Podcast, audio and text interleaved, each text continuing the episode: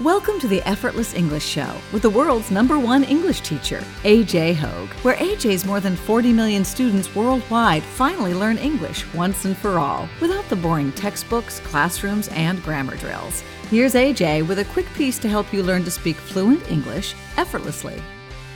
Hi, I'm AJ Hoge, the author of Effortless English Learn to Speak English Like a Native. And this is the Effortless English Show, the show that teaches you to speak English powerfully. I was standing with my knees bent in a deep stance called a horse stance. My legs were shaking. Pain shot up through my thigh muscles, the top of my legs, up into my hips, and into my lower back. I was pouring sweat. Sweat was beating up on my forehead and running down my neck.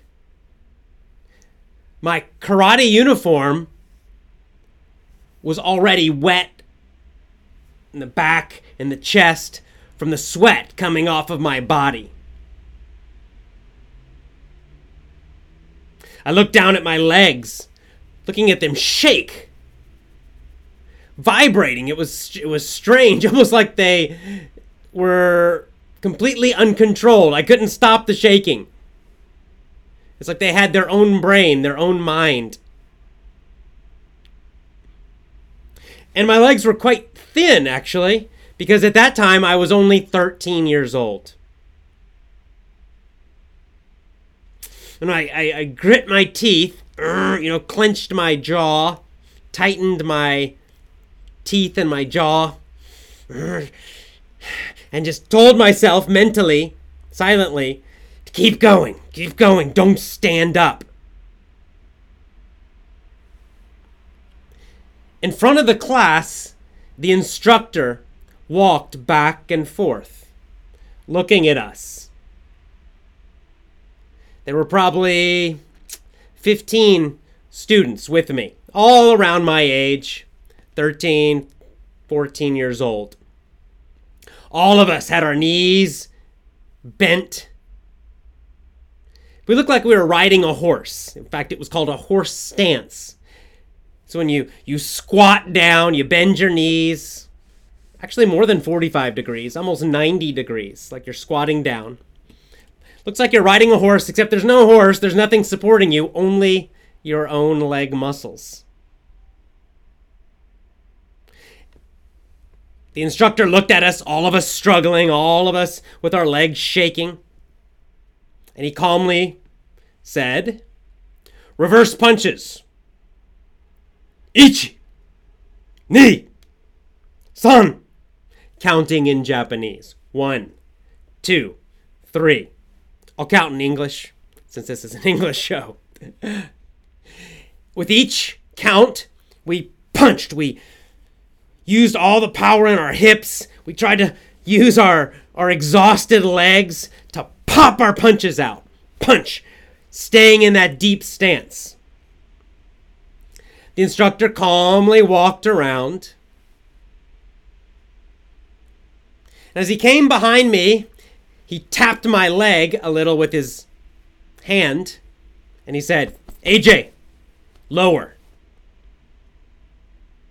And then he just moved on. And I, already exhausted, my legs shaking uncontrollably, I willed myself, I used all of my self discipline to lower myself a little deeper, another inch into this stance. And my muscles screamed with pain and exhaustion. And he just kept counting four, five, six, seven. And each time he passed someone, he made a little comment to one of the students. More power from your hips. More snap with your punch. Deeper stance. Deeper stance. Now, all of us were sweating. It was a hot day, and we're inside this oven of a room with no air conditioning. And the teacher, Sensei Porta, we called him. Sensei is the word for teacher in Japanese, and his last name was Porta. He was a middle aged man. In fact, when I think about it, he was probably about my age right now. Thin guy, super calm. In the three or so years I studied with Sensei Porta, I guess it was about two and a half years, I don't think I ever heard him shout. Never. He never shouted at anybody. In fact, I don't think I even ever heard him really raise his voice. You know, he kind of had a commanding voice when he wanted to, you know, deeper stance, one, two, a little bit loud, but he never yelled. There was never any anger in his voice. He was always perfectly calm. it was amazing. Never seen anybody so calm. He continued counting eight, nine, ten, eleven with each count. We continued punching. And, and we're all we're all dying at this point because this is just almost like a torture that just keeps going on and on. Eventually, I look over. I see out of the corner of my right eye one of the students stood up. Couldn't take it anymore. Needed to rest his legs. Sensei Porta never yelled, he didn't say anything, just looked at him. Kind of stared at him for a second. And the student saw that the teacher was looking at him, took a breath, and lowered himself back down into the stance again. On and on it went.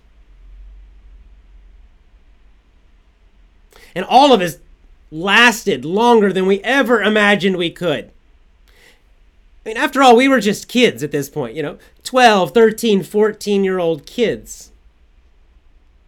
And somehow, without yelling, without screaming, with, without scaring us, using any kind of fear, he managed to push us to our limit. Or perhaps I should, I should, eh, perhaps I should say he managed to get us to push ourselves to our limit.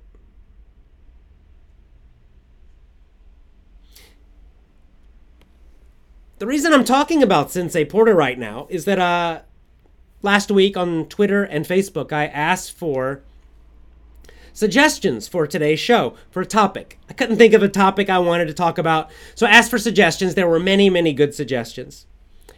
But one of them caught my eye, caught my attention, and it was from someone on Facebook that said, AJ, talk about one of your teachers that inspired you. Maybe when you were younger. And I thought about it, and I thought about it, and I thought about it.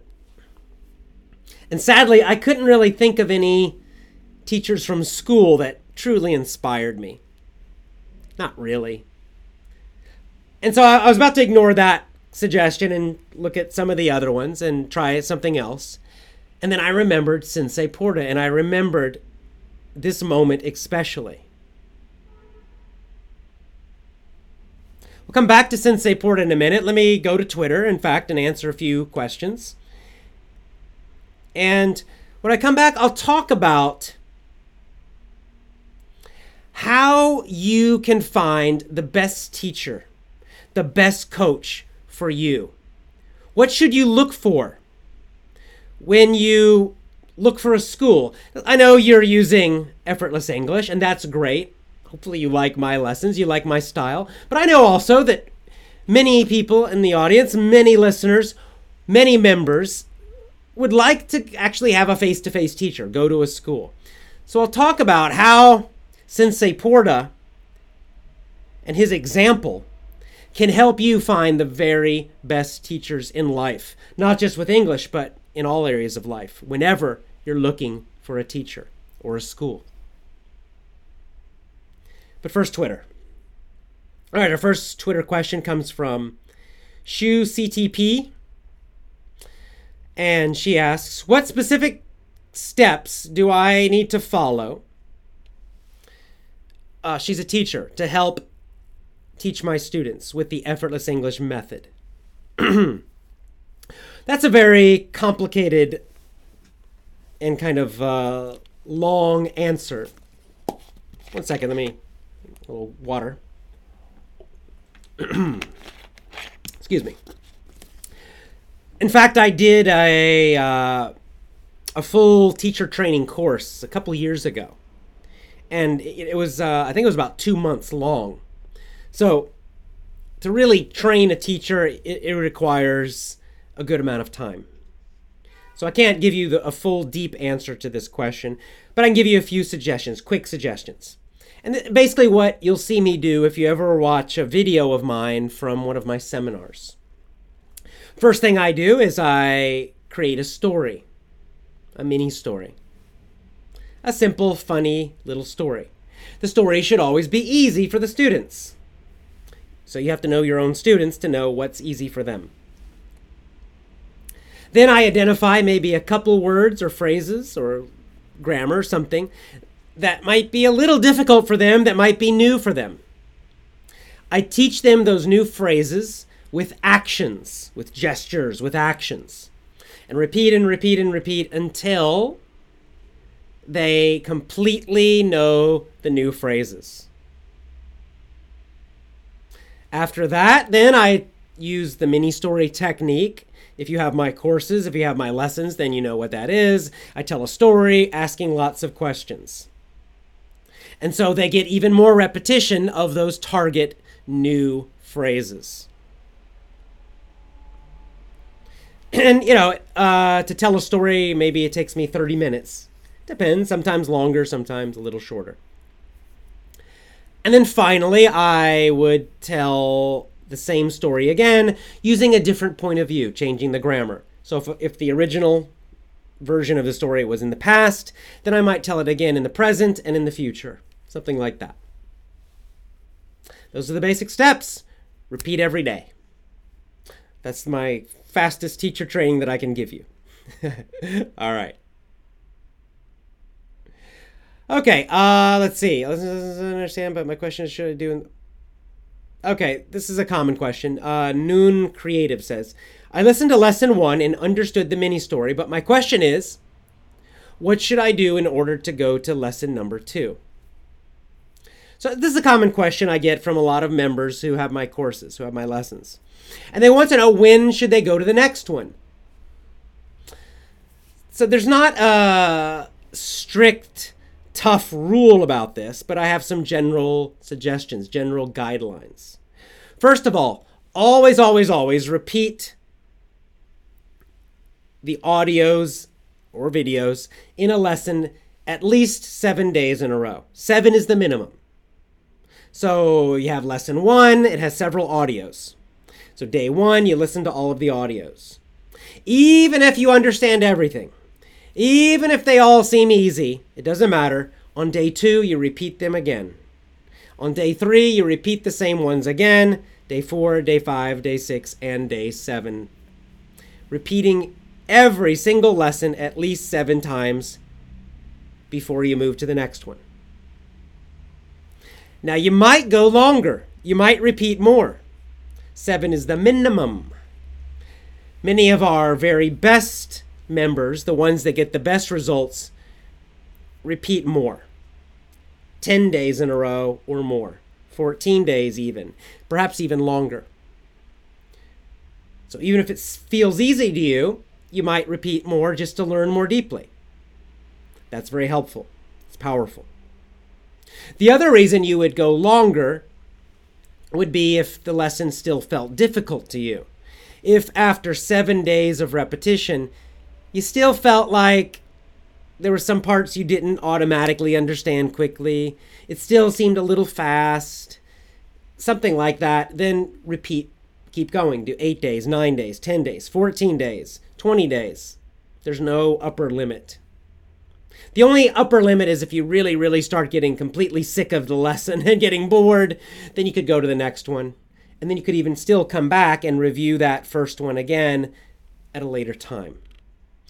So that's my best suggestion for when you go forward. At least seven days, more is even better. All right, back to Sensei Porta, my inspiring teacher from my youth. So, another reason I, I thought of talking about Sensei Porta was that uh, last week I talked about the movie Whiplash. Interesting movie. It's got uh, sort of the opposite of Sensei Porta in that movie, a drumming teacher, a music teacher, who was just super tough and, and horrible and really negative and mean and cruel. And I think a lot of people watch that movie, and well, some people watch that movie and think that guy's terrible. Thank God I don't have a teacher like that. But I, I know some people watch that movie and they think, maybe if I had a teacher like the guy in Whiplash, someone who was mean and pushed me, maybe I would get better results. Maybe that's true, but in my life, after observing many, many, many teachers, after being a teacher myself for, God, so many years 15, almost 20 years maybe. I don't think so. I don't think the whiplash type of teacher, that kind of army style of yelling at students and making them afraid and trying to find their weaknesses and trying to break them. It's not the best method of teaching or coaching. In fact, that method only works, I think, in one situation, and that is a military type of situation. And in that kind of situation, what is the teacher trying to do? The t- teacher's trying to get rid of the weak people and only to find the very, very strongest. That's the whiplash style. That's the military style of teaching. Get rid of everybody except the very top, the toughest and the strongest. That's not very useful for most people. It's not actually uh, very effective for most situations either. You want to find a great coach. Let's just imagine you want to learn how to play music, play the guitar. I think the Sensei Porta style of, t- of coaching is the most effective. See, the thing is, that man was able to push a bunch of 13 year old boys to their limit. He made us find our own self discipline to keep going. Why did we do it? Because we wanted to please him because we respected him so much. He was such a calm guy, but he was always very respectful to us. Like I said, he never yelled at us, he never insulted anybody. Because he was so respectful, because he was so confident, we admired him. We wanted to be like him. And we also felt that he cared deeply about us. We could tell. Now, Sensei Porta, he didn't give many compliments. Almost never. He didn't insult us, but he also didn't compliment as much. He wasn't always saying, good job, good job, good job. Not his style. But here's the thing because he almost never did it, when he did, it really meant a lot. If he said, good job, good punch, good kick, something like that, you, you got really excited. You tried not to show it, but you know, you always would feel inside like a little, your heart would beat a little faster. You know, a little smile would get on your face. Oh, he said, he said I was good today. That's great. I think those are the best kinds of teachers and coaches, the ones you love, the ones you want to impress because you respect them so much and you love them so much and you feel that they respect you. They're the ones that get the most from you.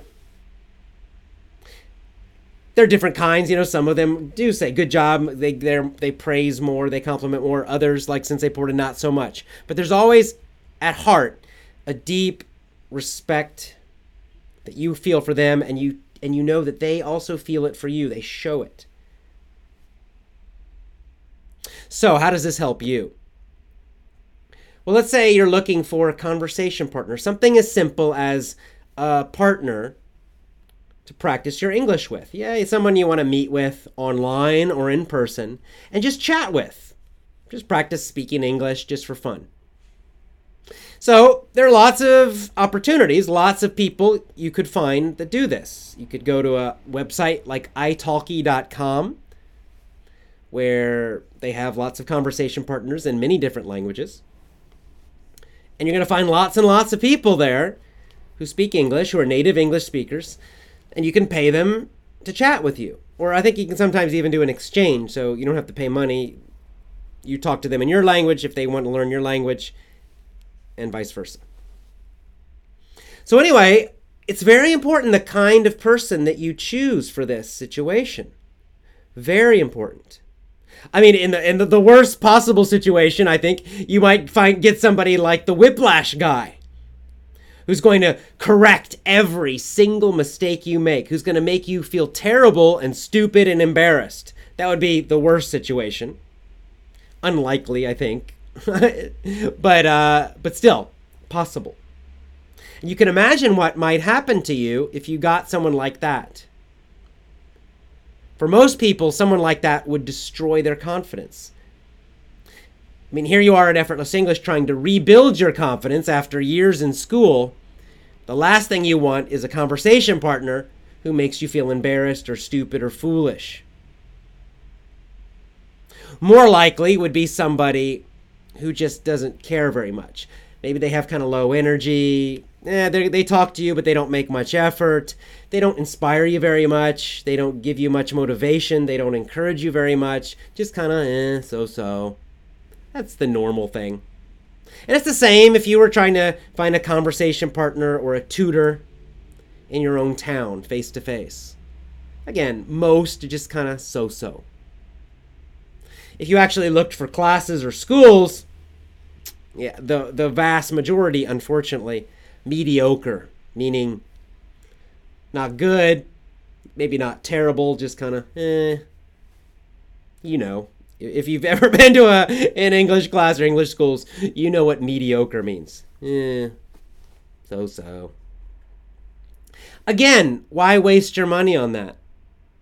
You know, you're, you're in most cases you're probably going to be paying some kind of money to be chatting with someone or to be attending some kind of class or course. So to, to to do it with somebody who just gives you no energy, who doesn't motivate you, who doesn't encourage you, doesn't make you feel more excited, more confident about your English, who doesn't seem to care that much, doesn't and therefore you don't really respect them that much, you're going to get poor results. You're going to have a very poor experience with that kind of tutor or conversation partner or coach or teacher. So, what are you looking for? You're looking for that Sensei Porta kind of person. What are the characteristics? How, how can you find out? How do you know if they're that kind of person or not? Well, let me give you a few traits, a few things to look for. Number one, energy. Energy, enthusiasm. Now, it doesn't mean they have to be crazy like me and, and yelling and go. That's my style, it's fine. But all people are not are not like that. Sensei Porta was not like that. As I said, he didn't praise people all the time. I usually praise a lot. Uh, he certainly didn't run around and jump around and, and go crazy like I do. But yet, he still had energy, right? It was a little bit of a quieter energy, but it was there. He had a kind of a power, an energy. You could feel it.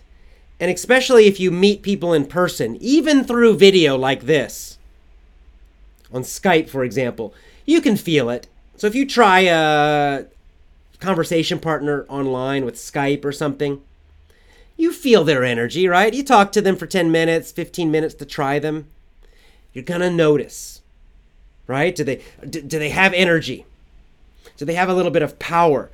Is their voice loud or are they talking kind of quiet? You can look at their their posture, right? Sensei Porta had straight posture, his shoulders were back, right? His chin was up, he had strong eye contact.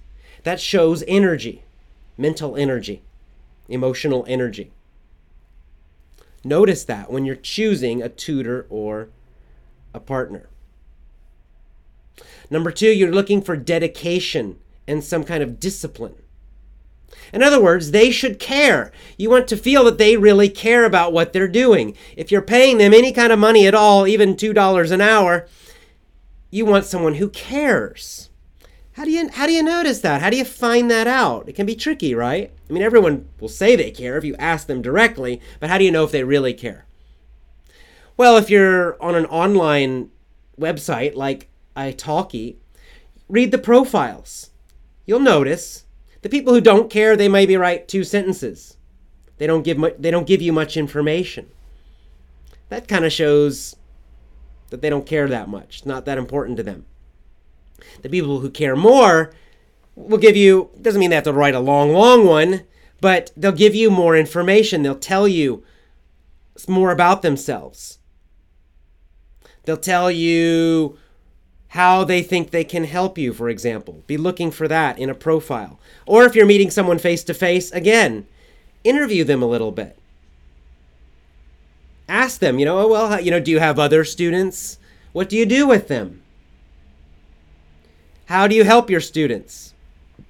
Just these simple questions will give you an idea of their dedication. The ones that don't care, they'll just kind of be very vague and general. Oh, well, you know, I'll just talk to you and we'll see what happens. You know, they'll be very vague. Again, you'll you'll be able to feel it if you're noticing. Pay attention. The ones who are committed, they tend to be a little more organized and they're gonna they'll be able to tell you clearly how they can help. You know, they might say, "Look, I'm gonna I'm gonna give you a lot of energy. I'm just gonna chat with you about what you like, but uh, I'm happy to change. You know, if you want to talk about business, we can talk about that. If you want to bring topics, then we can talk about your topics. If you prefer, I could bring articles or things or suggested topics." Right? They're going to talk to you and try to find out what you want, and they're going to try to be helpful to you. That's how you know if they're actually dedicated. Right? We loved Sensei Porta because even though he made us work really hard, we knew that he was trying to help us be the best. He was trying to help us get better, to reach our own goals. I mean, we were all there taking karate for our own reasons. Some of us, you know, wanted to do it for sport. Some of us uh, were being bullied or had been bullied and we wanted to defend be able to defend ourselves. We all had our reasons, and so he was there to help us achieve our goals. So when he was tough with us, we knew it wasn't for his ego. It wasn't to make him feel like a tough guy or something. We could sense that. We could tell he was doing it to help us get stronger. And that's why we loved him. He was dedicated to helping us. So, energy and dedication. And I guess the third thing I would look for would, would just be a personality match. In other, in other words, their personality, their style fits you. The main thing I look for in personality, I suggest you do too, is that they are respectful. That they are respectful of you. They respect you as a person, they respect you as a learner. That means they respect your time. If they show up late, you know, 10, 15 minutes late to your meeting all the time, that's not respecting you very much.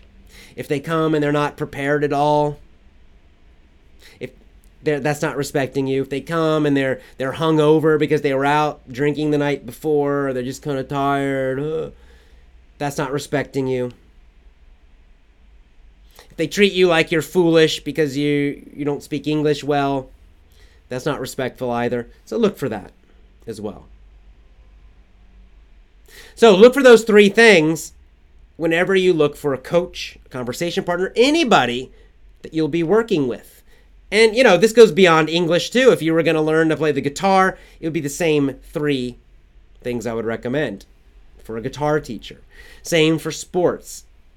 Doesn't matter. All right, let's take a few more Twitter questions. And then I'll give you a little news, tell you about what I'm doing, what's happening in Effortless English. I've got a new publication. My book was published in a new version, and I'll talk to you about that after Twitter. Back to Twitter. All right. Ah, okay. This is uh, about uh, an idiom. 92 Bakery asks, uh, I want to know the meaning of the of the idiom "sweep her." They're saying my teacher taught me the idiom "sweep her on her feet," and I want to know the meaning. And and can I say I will sweep you on your feet? Okay, um, that's a great little idiom, but it's that phrase right there is, is actually a little bit incorrect. Oh no, error correction. Don't worry. Relax. I just want to make sure you use it correctly. So the correct way to say that is actually sweep her off her feet. Off her feet, not on her feet. And uh, when you sweep, we usually use this for women. When you say you sweep a woman off her feet, it means you're super romantic. It means you make her fall in love with you. Oh, so sweet. Uh, this may be, you know, in one of my old uh, Hitch lessons I did about a movie lesson about the movie Hitch, I actually taught this phrase sweep her off her feet. Because it's in the movie, it's in the beginning of the movie. So if a man sweeps her off her feet, he sweeps her off her feet, what does he do? It means he does something super romantic and it makes her feel love for him. So can you use it in the future? I will sweep her off her feet. I will sweep you off your feet. Definitely you can use it for the future. So this might be something if you're really a confident guy, you could go up to a girl and say, "I will sweep you off your feet." Now, after you say that, do something romantic. Follow it up. Don't just say it and then don't do anything. She'll be expecting something amazing if you say that. I will sweep you off your feet. So maybe not that moment, but sometime during that week, do something cool, do something romantic. I don't know, buy her a bunch of roses or do something even more creative. But it's usually it's a cre- it's a kind of a creative romantic gesture, a cr- creative romantic action. That's how you sweep a girl off her feet, usually. Now, if you're really good uh, with words, some guys can sweep a woman off her feet simply by using romantic words. So good luck with that, 92 Bakery. Uh, come back to us and, and tell us on Twitter if it worked. All right. Okay, let's see. Uh, a few people just saying, "Oh, thank you so much. Thank you for your teaching." Well, thank you. I, uh, you know, there's this great thing that happens with with teachers like Sensei Porta, these these wonderful teachers, and their students. I saw it at that young age when I was 13 years old, and I now see it in effortless English in my own life. And that is this when the teacher is, or even tries to be, inspiring and caring and respectful, they attract students who are similar, who are also inspiring, who are wonderful, who are helpful, who are respectful, who are just great people. Sensei Porta's school was filled with those kind of people. I mean, it's one, it's one of the best experiences I've ever had in my life. Learning karate, if we want to pronounce it in the Japanese way, karate, uh, with Sensei Porta. Not only was he a great man, his senior students, you know, his kind of assistant instructors were also just amazing people. And everybody in that school, all the other students, the adult students and the young students, the kids, I don't know, it's, it's because he attracted those kind of people. And then those kind of people all working together, I know inspired him. I know he enjoyed and loved teaching because he had those wonderful students. And it's the same way I feel you know, I, I try to be inspiring. I, I try to do my best. I, I, tr- I certainly try to be uh, respectful and I certainly care about you. And I've noticed that our members, our Effortless English members, are also wonderful and caring and positive. And because you're so wonderful and caring and positive, and you, you, you say these wonderful things to me on Twitter and, and, and when I meet you face to face and in VIP webinars, it, it gives me that amazing feeling of inspiration too. You inspire me. You give me meaning. You energize me. And then, of course, I take that energy and try to give it back to you. And so you give it to me, I give it to you. It wouldn't work if it was just one way. If it was just me trying to do it all the time, I would get burned out. I couldn't keep going. And if it was you, just you saying this stuff to me, you probably get sick of it too. But you say it to me, I say it to you. Back and forth, we're giving each other this amazing positive energy. We're inspiring each other. That's why it's a community. It's not just me. It doesn't work if it's just me. It doesn't work if it's just you. It works because it's all of us doing this with each other, inspiring each other. So thank you. One more Twitter question and then on to the effortless English news. Okay, let's see. Um, if any of you. Sorry, I'm uh, looking for one specific one here.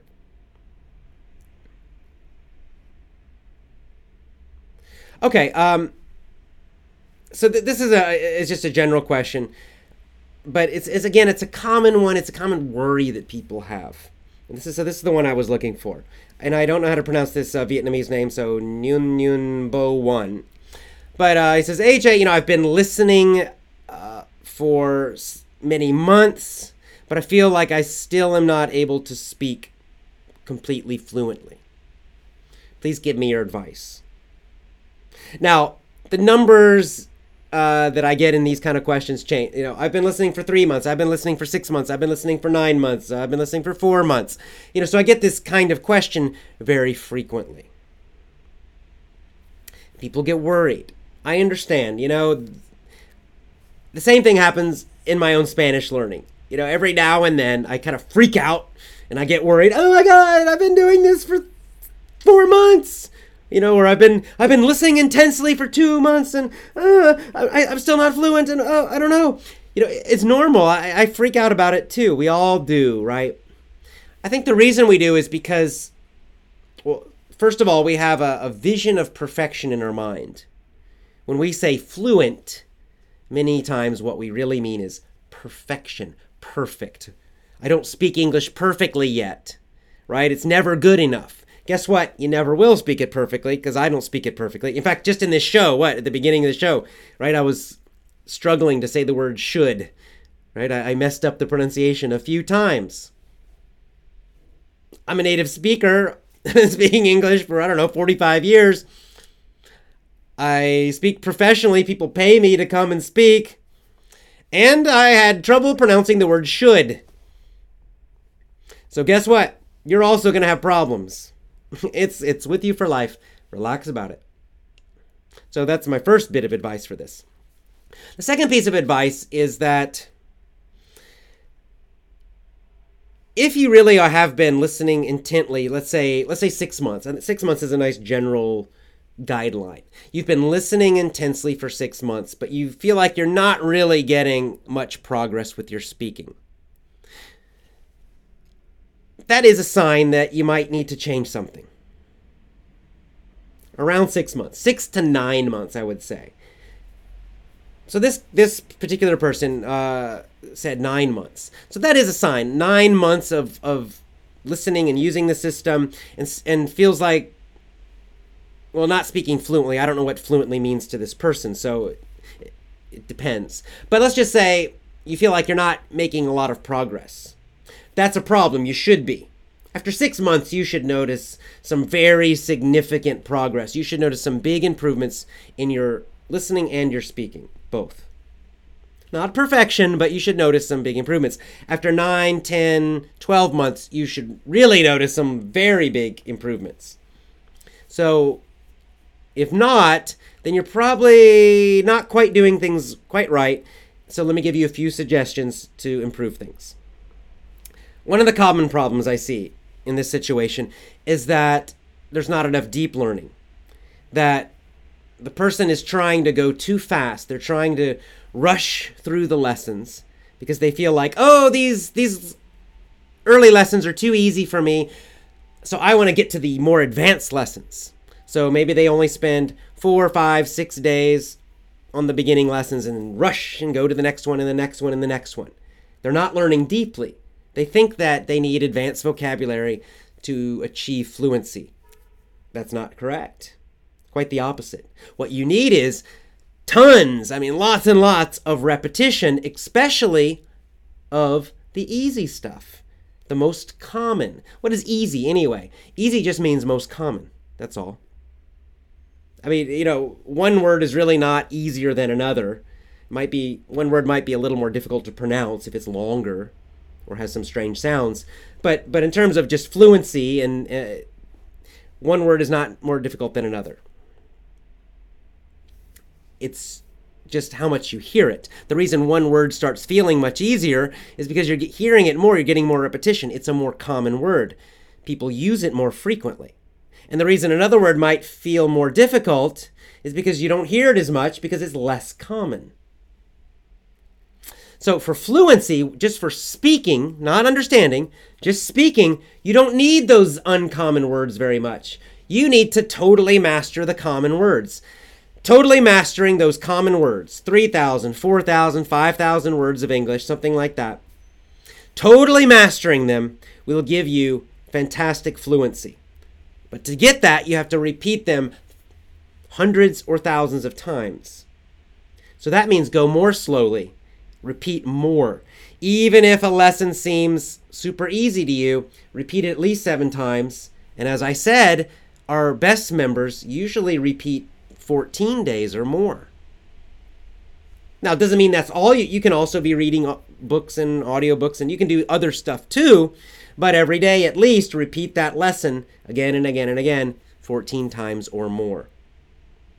So, if you're not noticing the progress you want in your speaking, repeat more and listen to easier stuff, not more difficult stuff.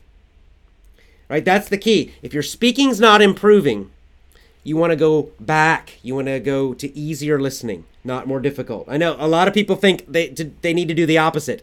My speaking's not improving, so I need to listen to more difficult stuff. No, no, no. That's the wrong direction to go. If your speaking's not getting better, easier. Go back. Take a step back. Take two steps back to easier material, easier audios. So, easier audios and repeat them more often. That is what will help your speaking. And finally, as a third little thing that you could do, you could do maybe 10 15 minutes of pronunciation practice each day, which I've discussed in other shows and I will again in the future. So that's the other thing you could also do. But the most important things easy listening, easier, easier, easier, and more repetition. So more repetition, easier listening, a little bit of pronunciation practice. That's it. That's what you do if you feel like your progress isn't improving in speaking. All right, effortless English news time. What's going on in the world of effortless English and learn real English and all that? Well, first of all, I mentioned that I have a new publication. It's actually my, it's my same book, Effortless English, but we have a new translation of the book, a new version in a new language, the Spanish version. So, if you understand me right now speaking, you don't need the Spanish version if you're a Spanish speaker, right? Read the English version, get the English audiobook version. However, you might have friends, you might have family who are at a lower level. That's why I'm doing the translations. So that people who are at a lower level of English can learn about the system. So if you're a Spanish speaker and you have friends or family that you think would benefit from the effortless English method, but they're a little bit lower level, so they can't really read my book in English or they don't want to, they're scared to, then suggest the Spanish version of the book, which is just Inglés sin esfuerzo. Inglés sin esfuerzo. English without effort is what that translates to. Inglés sin esfuerzo. Where can you find it? On Amazon. So you can find it on the any of the Amazon sites actually. So including Amazon dot what is it? E E S it's the Spanish Amazon. The Spanish Amazon has it, the Mexico Amazon has it, and the American and Canadian Amazon sites also have the Spanish version of the book. So I recommend that for lower level Spanish speakers.